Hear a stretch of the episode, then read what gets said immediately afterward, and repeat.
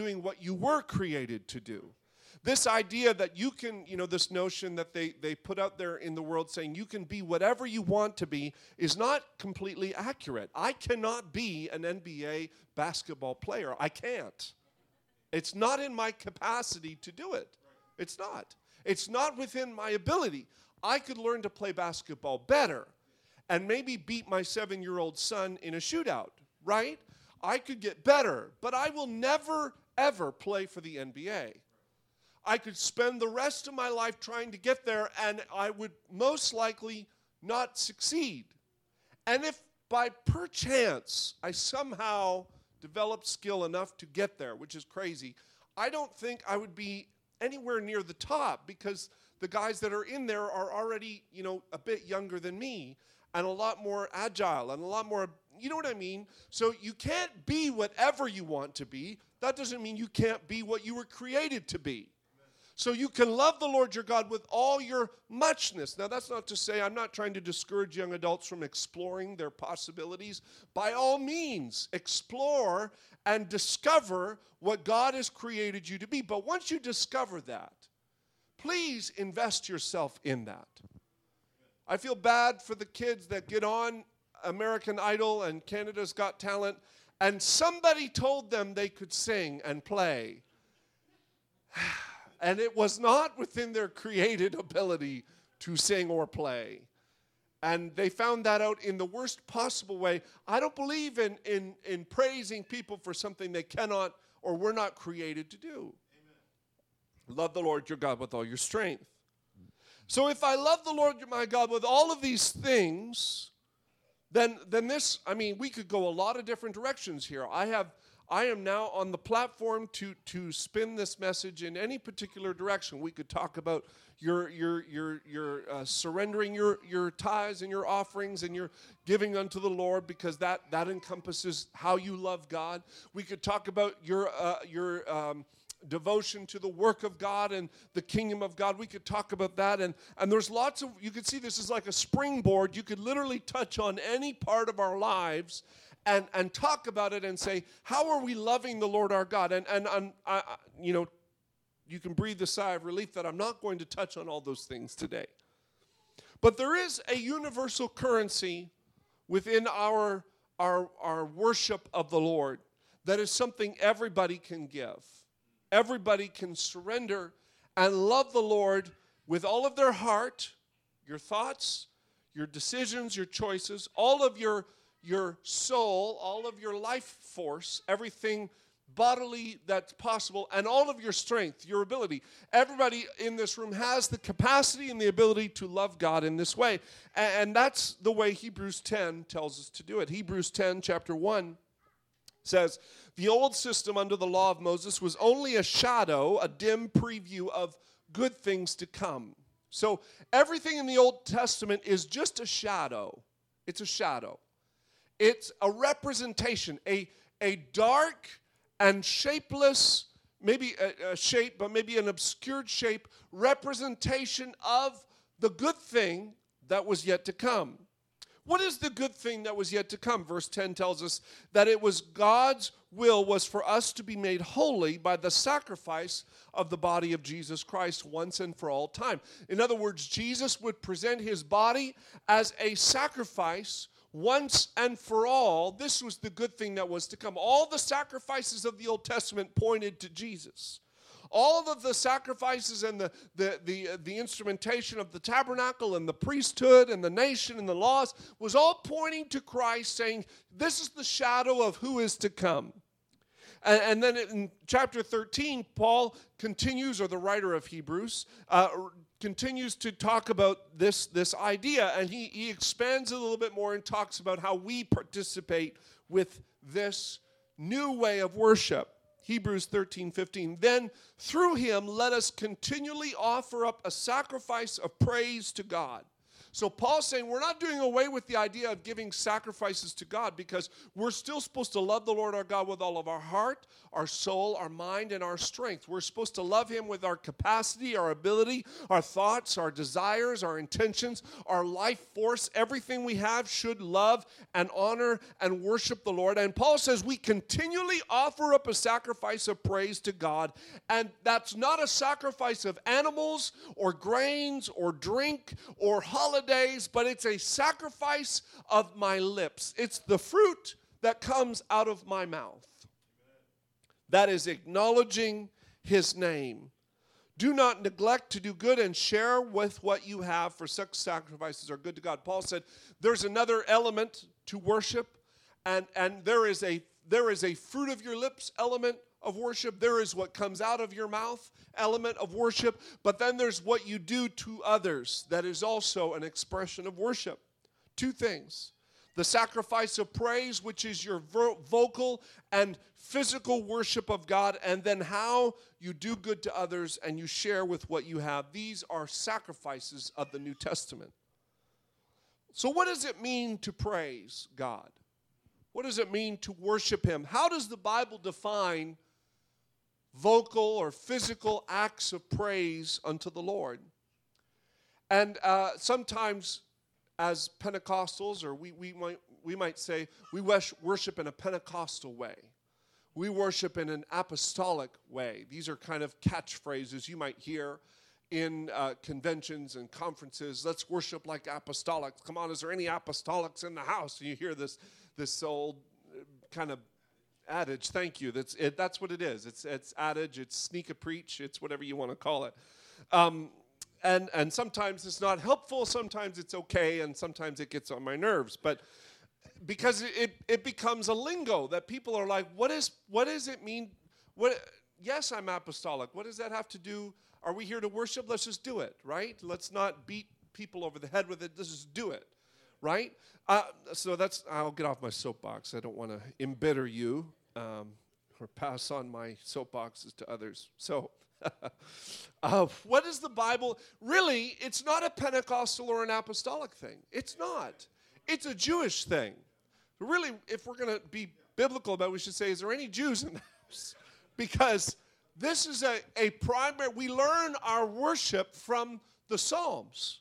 We learn our style of worship from the book of the Psalms and the, the scriptures. And, and it's funny, whenever ever a preacher gets up to preach about worship, they'll pull from some of the key passages where the armies of God worshiped and God fought the battle for them. That didn't happen in the New Testament, that happened in the Old Testament. That happened with the Jews before the Holy Ghost, before the outpouring of the Spirit. People, they say, well, uh, you know, you can only dance in the Spirit. Well, then David must have danced out of the spirit because David didn't have the Holy Ghost, and yet he danced until half of, he was half naked. So I mean, right? Well, I said I wouldn't get on my soapboxes, but I'm all right. So, the, what does the Bible say about worship? Is it right?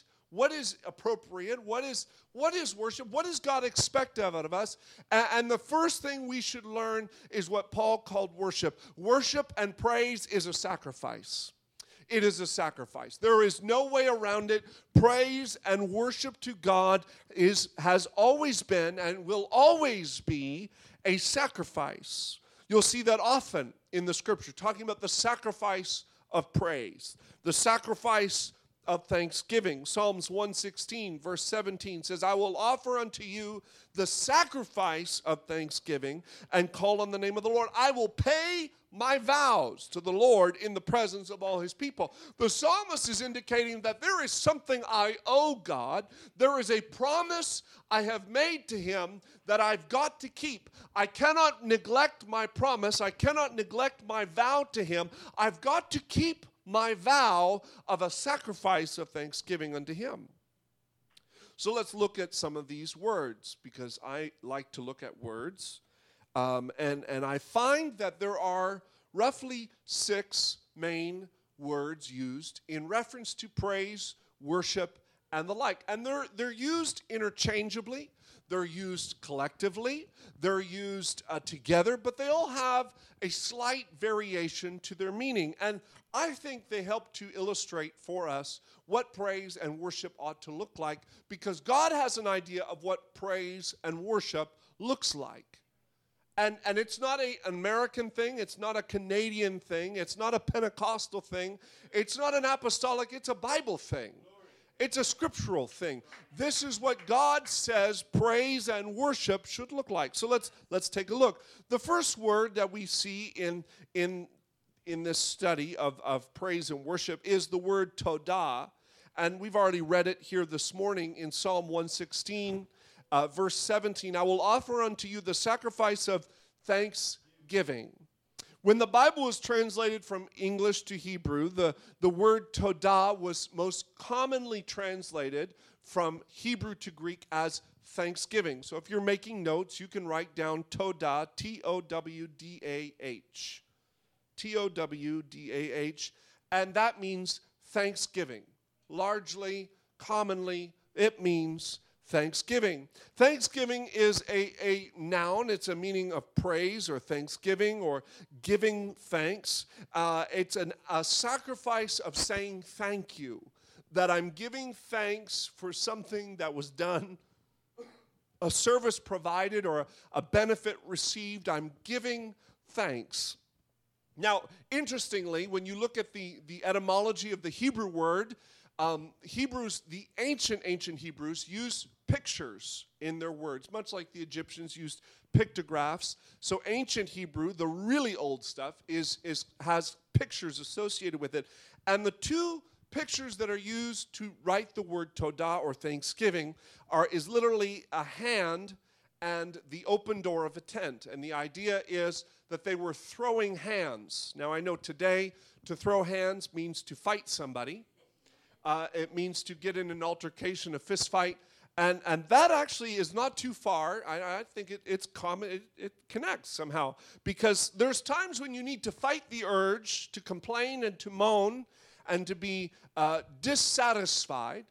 And sometimes you got to fight that. You got to fight that urge. You got to put up your spiritual hands, so to speak, and fight for thanksgiving. You've got, I mean, the Bible tells us that in everything we should give thanks. There's a story of a lady by the name of Corrie ten Boom, and if you know her story, she was uh, she was a, a, a, Dutch woman that was helping the Jews to escape Nazi Germany. She, her and her sister and her father and family were eventually captured by the Nazis, put in concentration camps. And the story goes that one night they were in their their barracks, and the women were literally piled on top of each other. There weren't enough blankets to go around, but Corrie somehow managed to smuggle a Bible in by the sheer miracle of God, because you know, when they put them in these concentration, they stripped them completely naked. And they had been hiding the Bible somehow in their clothes and somehow managed. And she just prayed, Lord, I don't want to lose this Bible. Don't let the guards see it. And the, the Lord caused the guards to be completely blind to this Bible in her stuff. And they, she was stripped naked. She went through and she was able to retrieve her Bible. Somehow God worked it out. And so she held Bible studies in the barracks every night when it was lights out. And eventually, because of the, the, the, the disease and the cramping, there were fleas all over the place. It was a terrible condition, horrible. And, and her sister was the one that kept praying prayers every night. And her sister said, Lord, and we thank you for the fleas. And Corrie got really angry. She says, huh, Betsy, I can thank God for this, and I can thank God for that, and I can thank God He let us have this, but I cannot, under any circumstance, thank God for the fleas. And it was only after she was released from her concentration camp that she overheard two of the guards talking about how they used to go and abuse the women in other in other places and in other uh, the, some of the other buildings. And the only reason they did not come to their building was because of the fleas. And she said, I now can thank God even for the fleas. In everything, if, I, I don't mean you have to be thankful for the bad things in life, but there is somewhere in the heart of a child of God that says, I'm going to fight to be thankful. That's an extreme circumstance. That's something, thank God, none of you will ha- ever have to endure in Jesus' name. But, but there are things in our life that we get uncomfortable with and gripe about and complain about when we need to throw hands and give thanks. Uh, the other expression of throwing hands is as if to throw something up or out and to extend the hands is really the, the real meaning of the word to throw hands is to literally throw your hands in the air and to thank God. It's a sacrifice. It's a sacrifice. David said to a man who offered him a parcel of land for free, he said, because David wanted to offer God a sacrifice, and one of his fellow compatriots, Araunah, said, I'll, I'll give you the land for free, king. You're my king. I want to do this for you. David said, I'm sorry. I cannot do that. If I was building a house, I would say yes. If I was building a farm, I would say yes. But because I'm going to use this land to worship God, I cannot take it for free. I cannot offer to God something that has cost me nothing. I must give a sacrifice of praise. There's got to be some kind of a cost associated with what I'm doing. It's either a sacrifice of my time, a sacrifice of my will, a sacrifice of my pride, a sacrifice of my energy, a sacrifice of my personality, a sacrifice of my comfort zone, a, a sacrifice of whatever it is, but it ultimately must cost me something to give. Because praise, giving thanks, is not based on a feeling. It's not based on, on, on how I feel or what I'm going through, but it's based on the goodness of God. If someone has to ask you for thanks, it's not really sincere thank you. If God has to move on you before we move towards Him and give Him thanks and praise, can we really say that our thanks and praise is sincere? Do you have breath this morning? If the answer is yes, then you have something to give God thanks for. If you have health in your body, you may not see like Corrie why you have to give thanks for the fleas. But in faith, you can say, God, I don't see how you're working through this circumstance that seems rather negative in my life, but I'm going to give you thanks that you're in control. And I don't understand, and I don't particularly like the fleas in my life, but I'm going to give you thanks anyway because I know you have a plan for my life. I believe that you're greater than my circumstances and that my life is not simply going by chance or by the, the fabrication of some big bang boom that happened millions of years ago, but it was an intentional, creative act on your part that has put me in this place here today, and I'm going to give you thanks. Psalm 107 says, Give thanks to the Lord, for he is good. His faithful love endures forever. If the Lord has redeemed you, then speak out, the Bible says. Speak out. Tell others that he has redeemed you from your enemies. An extension of the word todah is the word yada. Yada and the word tehillah. They are used interchangeably, these two words. They're used back and forth and mixed together. And yada is very similar to todah. In fact, all of these Hebrew words, as I said, they kind of run together. A yada is a verb. It means to acknowledge, to praise, to give thanks, to confess, and to throw. The essential meaning is an act of acknowledging what God has done and give Him praise and thanksgiving for it. In other words, the word is a verb that carries a sense of action. It's not simply a noun, it's not simply a descriptive word, it's not simply a, a, a passive action, but it's a verb, a, a very active uh, action to lift your hands and to praise God. If you were to leave your hands at your side, you would not be giving yada. You would just be maybe todah or just giving thanks passively. But this one is very specific. It means literally to throw your hands in the air and to praise. It's like you're throwing something up to God, like you're giving Him a gift or offering a sacrifice. Uh, and it, it does make you kind of. Uh, noticed in the crowd of people that you're in to throw your hands in the air and worship the Lord and give Him thanks kind of makes you notice. But it's a verb in the Bible that literally speaks to lift up your hands. Psalm 141, verse 2 says, Accept my prayer as an incense offered to you, and my upraised hands as the evening offering. Psalm 9, verse 1 says, I will praise you, Lord, with all my heart. I will tell of the marvelous things you've done. I will praise you, Lord. I will yada you, Lord, with all of my heart. I'm going to throw up my hands as a sign that says, I'm giving you my heart. I'm throwing my heart to you. I'm giving my life to you. Remember, we're to love the Lord our God with all of our heart our thoughts, our decisions, our intentions, our soul, our life essence, and then our strength. There's a verb, there's a connection to our physical movement that that accentuates our praise and acknowledges what God has done. Psalm 109, verse 30 I will greatly yada the Lord with my mouth. Yea, I will yada him among the multitude. It's important for me to come to church, not because they need a good attendance record to send to the UPCI once a year to say we had so many people in service on a particular Sunday. No, the reason you come to church is because it's good to follow what the Bible says to praise God among the multitude. There is something connected with your praise and my praise, and when we mix it together, there's something that happens. It's hard to describe, it's hard to quantify it, it's hard to put it into words, but there is something that happens when the people of God lift up God God, the Bible says that He is enthroned on the praises of His people. Literally, He sits down. So if you want God to be comfortable, you make a nice seated cushion for Him to sit in. That's your praise. When you lift Him up, you make God welcome and comfortable. He feels comfortable sitting in your midst among your praise and among your worship. It builds a throne for Him to exist. And where the Spirit of the Lord is, you can't be a Lord without a throne.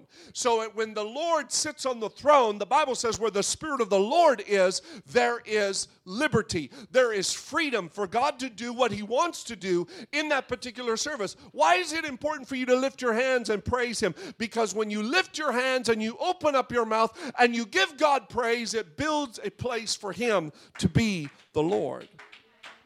Can we do that for a moment? Can we build Him a throne to sit on this morning? We thank you. We thank you, Jesus. We thank you for the good things. We thank you for the blessings. And we thank you for the trials. We thank you for the circumstances, the mountains, the valleys, the circumstances, God, that have brought us to where we are today. Hallelujah. Thank you, Jesus. Thank you, Jesus. Thank you, Jesus. Hallelujah. We praise you, Jesus. We praise you, Jesus. Yada is often related to another word called shabach or ruach. And these words in Hebrew simply mean to shout. I know that we like to praise God in a variety of different ways, and some people are blessed with very big mouths and large vocal cords like myself. And um, I, I, can fill the room with my voice and probably deafen you if I put my, my mind to it, especially in the reverberation of this tiny little room. Um, and I'm mindful of that, and I, I try to do it, you know, uh, building appropriately. When I'm in a bigger room, I, I, I let it rip. I leave the service hoarse. My voice is gone. I left it in the room. But here, the Bible means to shout. And, and it's, it's okay to shout the Bible says, Because your steadfast love is better than life, my lips will shabach you. Uh, there is something that wells up in the heart of someone who has been loved much, that they want to share that love with somebody else. There is a sound of triumph and a victory that God has, God is great and has done great things for me. And so when when I get excited about what the Lord has done and what the Lord is doing, I want to lift up my voice and shout. There's an excitement, there's a, a bit of a little explosion inside of me that wants to just find its way out of my mouth. And so when you hear someone lifting a shout unto the Lord, please try not to be startled. I know, I know it's hard. Uh, someone was shouting here the other day, and Renee was quietly playing on the floor, and Steph said she jumped in the air and ran to mommy and was holding her ears because it scared her half to death. uh, so please try not to be startled when you hear somebody shout, but just know that God must be doing something great in their life because the greatness of God is being expressed by their voice. The Bible says, Psalm 32, verse 11, Be glad in the Lord and rejoice, ye righteous, and shout, Shabach, Ruach, for joy all ye that are upright in heart. Oh, clap your hands, all ye people. Psalm 47, verse 2, 1 and 2. And shout unto God with the voice of triumph. Not only does a shout mean that, that you are excited or you have joy or God has done something for you, but a shout can be given in faith that it's the voice of triumph, that there is a battle to be won, there is a situation I'm facing, but in faith, I'm going to shout as if the battle is already over. I'm going to shout as if the victory belongs to me, and I've already won the victory because I belong to the Lord. Joshua 6, verse 20, when the people heard the sound of the ram's horns, they shouted as loud as they could, and suddenly the walls of Jericho collapsed. The story goes, they didn't shout after the walls fell down, they shouted before the walls fell down. Sometimes in your walk with God, you come up against a wall, you come up against an obstacle, you come up against circumstances and situations that need a variety of approaches. Notice, Israel did not shout only. I, I, for those that think that all you need is a good shout and your problem will be solved, that's not scriptural. Because Israel didn't just shout, they marched. They did what God told them to do. They obeyed first before the shout. Don't, don't wrap all your victory up in a shout. I don't believe it. Because sometimes you need to take steps towards your victory. Sometimes, if you're dealing with a mental illness, you can't just shout the mental illness away. You've got to go and get help from a, a physician, a licensed counselor that can help you, help walk you through the steps it took you to get to where you are today. I'm a firm believer in that. Because God could give, I believe God could deliver someone from depression today, but if their steps don't change, they'll be back in depression in three weeks.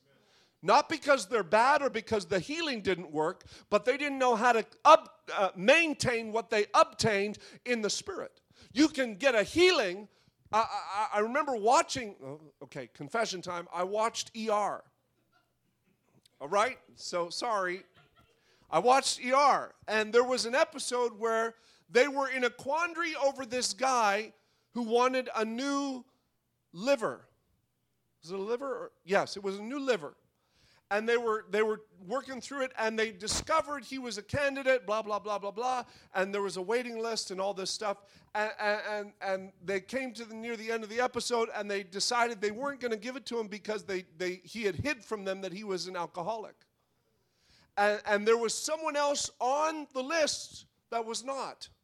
And so his alcoholism disqualified him from being a recipient because they knew that within a few months he would destroy the new organ that was placed into his body because he obtained something new, but he could not keep it in a health. And there was someone else, and the, the whole episode was about should we, should we, should we not? And it was a great question. I don't even remember how it ended, but that was the.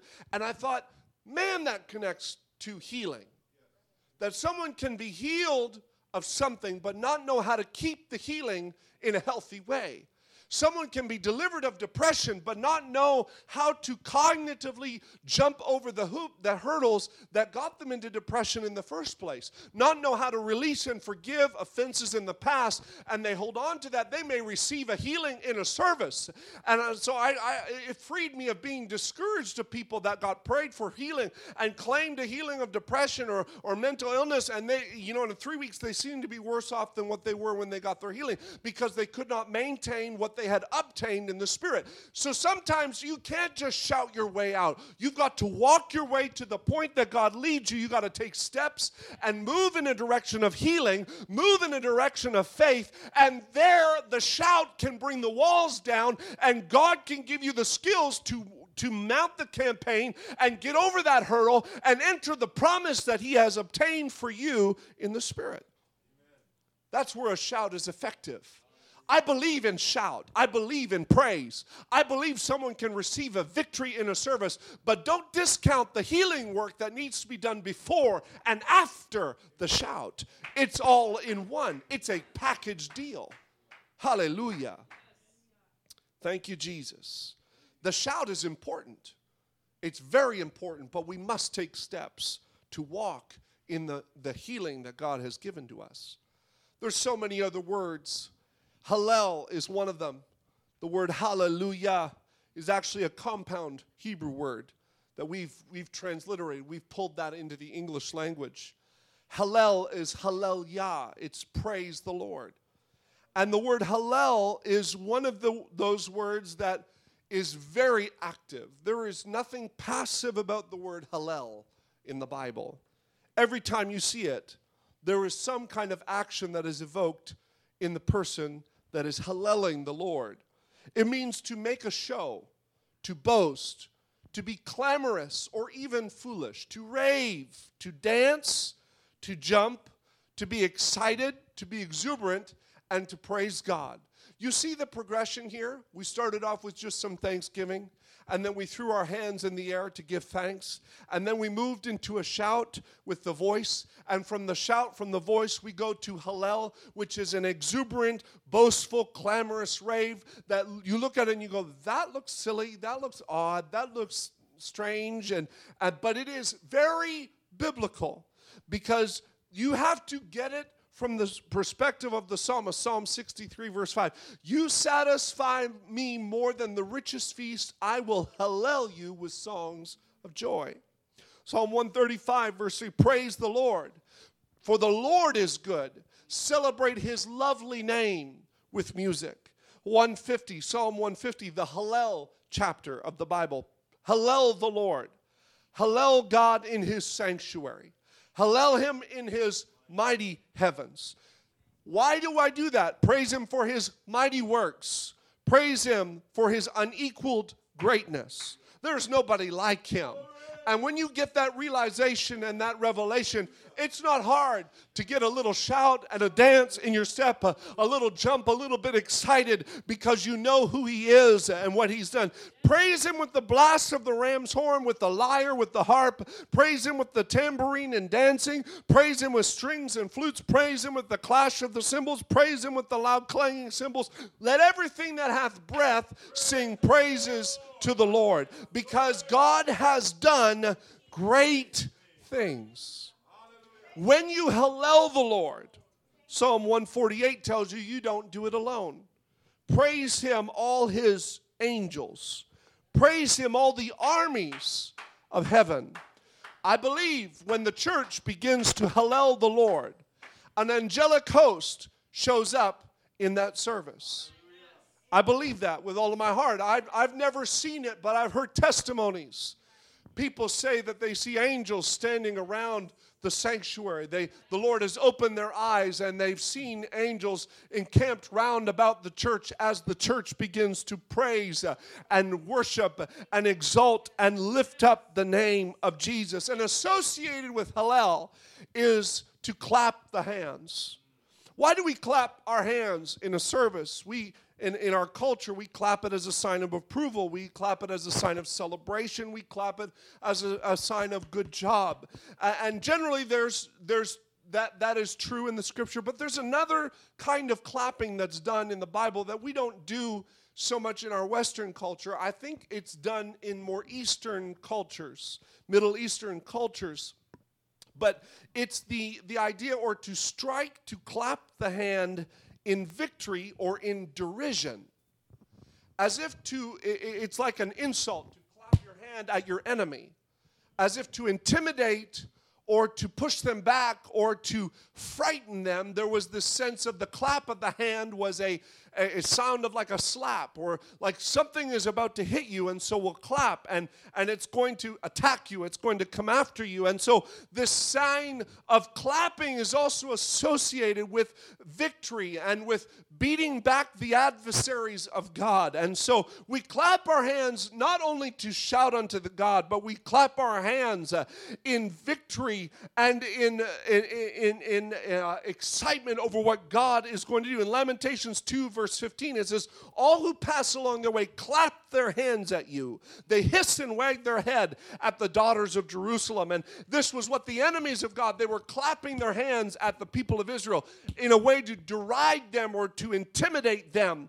Ezekiel 21 17 says, I will also clap my hands, I will satisfy my fury, the Lord says. The Lord says, I'm going to clap my hands back at them, and I'm going to bring an attack against the enemy that's going to that's going to cripple him, it's going to weaken him, it's going to put him down because clapping not only brings with a sense of joy and excitement, but it also brings a sense of pending doom against the adversary, that the devil is already defeated, that his traps are going to be uh, uh, turned against him, his weapons are going to be turned against him because no weapon formed against a child of God can prosper. So when I worship him, when I thank him, when I praise him, I do the steps I need to do to get to where God wants me to be. And then I begin to shout. I can clap. I can praise. I can sing. And it connects myself to what God is doing in the supernatural. We see all of these words used in a very quoted passage of Scripture. Psalms 100, verse 4 Enter into his gates with thanksgiving, Todah, and into his courts with praise, Yada, and give thanks, which is Tahila, or one of those exuberant praises unto him, and bless his name. The last one is the one that we'll end with this morning, and it's the word bless, Barak. This word slows things down a bit. And we go a little bit more carefully here because now we're going to bless his name. We're going to carefully lift up the name of the Lord. The word bless means to bow, to kneel, to bend, to adore. As if the weight of the revelation of who he is has descended on your shoulders. And you can't help but tear up and cry and bow in the presence of the mighty one, the only one, the King eternal, immortal, and invisible, the one who is wise, the one who is great, and I barak his name. I bless his name. I've lifted up my hands and shouted. I've danced. I've raved. I've made a show. I've sang. And now I'm going to worship his name. And you could stay in worship for a very long time because there is an intimacy in worship. There is a lifting of the hands in worship. There is a bowing of the will in worship. There is a surrendering of yourself in worship. Worship is commonly attached to something called the burnt offering, in which everything on the altar was consumed, everything was surrendered, Everything was laid out before God, and I bless his name. I bless his name. I partner with the angels, and I bow my head, and I extend my hands, and I bless his name. Could we stand to our feet this morning? I don't know what you need here this morning, but I think you have enough understanding to put some of this into practice, to give thanks this weekend is a weekend of thanksgiving. Let's go into it with some knowledge of what we're doing. One more thing. When you yada the Lord and throw up your hands, the word was sometimes used in the Bible as though they took a bow and they flung an arrow at an enemy, or I took a spear and threw it towards an adversary. When you give thanks to God for the fleas in your life, you're taking the very weapon the devil meant to use to destroy you and using it as a gift of thanks to the Lord. And it takes the trap and turns the trap on the head of the adversary. You don't know exactly how every flea or every bad situation in your life is impacting you, but you can trust that if you put your life in the hands of God and love Him with all of your heart, your soul, your mind, and your strength, you'll turn the trap of the enemy to make you bitter, resentful, discomforted, and, and discouraged and downtrodden, and you're turning that on its head. You're turning his weapon against him and using it to give glory to God. You don't even have to address Satan in your prayers, he's not worthy of your time. Simply give thanks, clap your hands, shout unto the Lord, and give him praise this morning. Come on, would you just give him praise and thanksgiving right now? We give you praise. We give you praise. We give you thanks. Hallelujah. Hallelujah. Hallelujah. I will bless you, Lord. I will bless you, Lord, with all that is within me. I will bless your holy.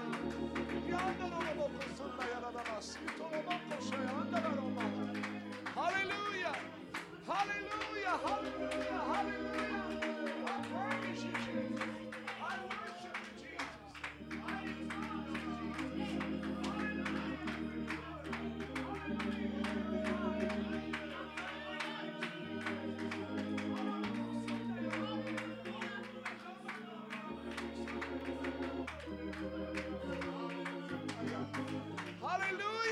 Jesus.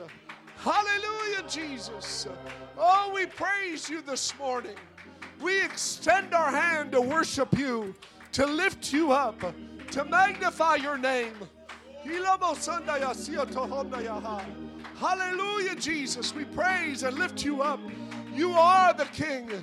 You are the Lord. You are the healer. You are our deliverer today, God. You're our Father, and we worship you. We bless your name. We bless your name for the good and for the bad, for the difficult things, for the hard things. We bless you. We praise you. We exalt you, Jesus. Hallelujah,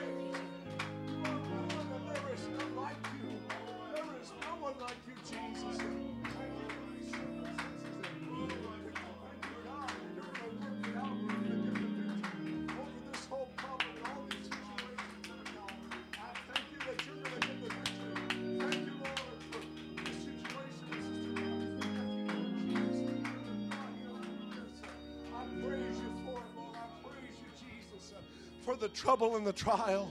I praise you for the circumstances.